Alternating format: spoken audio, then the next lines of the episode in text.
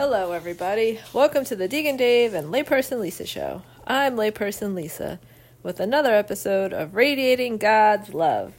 So, we only have a few more days to say it, so let's say it. Christ is risen. He is risen indeed. This is the Thursday of the seventh week of Easter. So, we only have a few more days to say Christ is risen. So, do it every day for the rest of Easter season. So, today's uh, reflection is going to be on the first reading, which is when Paul is standing in front of the Pharisees and the Sadducees, and they're arguing with each other. The Pharisees are supporting Paul, and the Sadducees are very much against him. And the commander is very worried about uh, Paul's safety, that the Sadducees are just going to tear him to pieces. So he pulls Paul out to safety. And then the next night, the Lord stood by him and said, Take courage.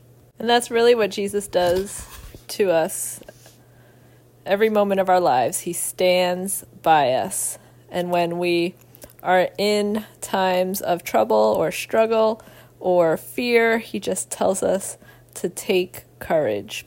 And I read a quote from St. Teresa of Avila that says, Love and fear. Love will make us quicken our steps, while fear will make us look where we are setting our feet so that we shall not fall.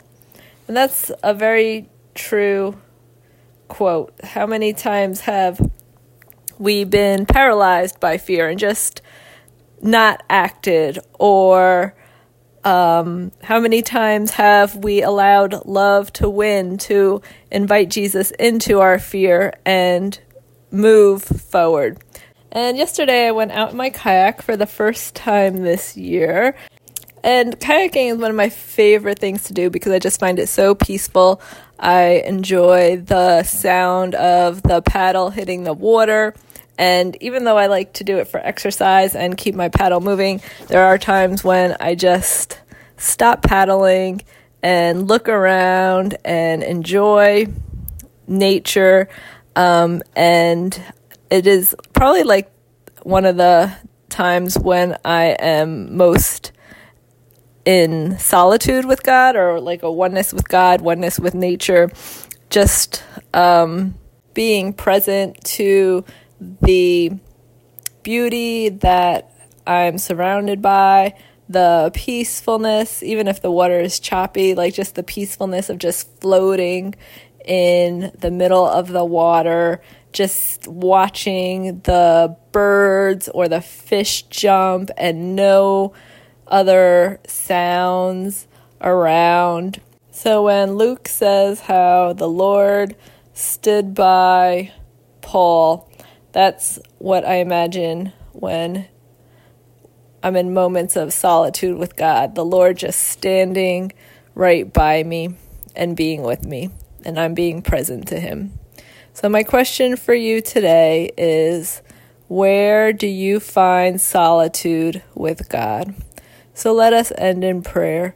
In the name of the Father, and of the Son, and of the Holy Spirit. Amen.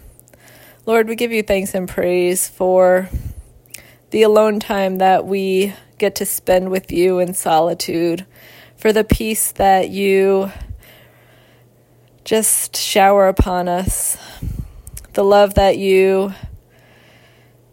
fill us with, the oneness that you allow us to feel with you, to uh, feel your presence, to see all the beauty around us. And we ask, Lord, that you help us to find these moments of solitude more frequently, to take the time out to seek you. We ask all this in the mighty name of Jesus. Amen. In the name of the Father, and of the Son, and of the Holy Spirit. Amen.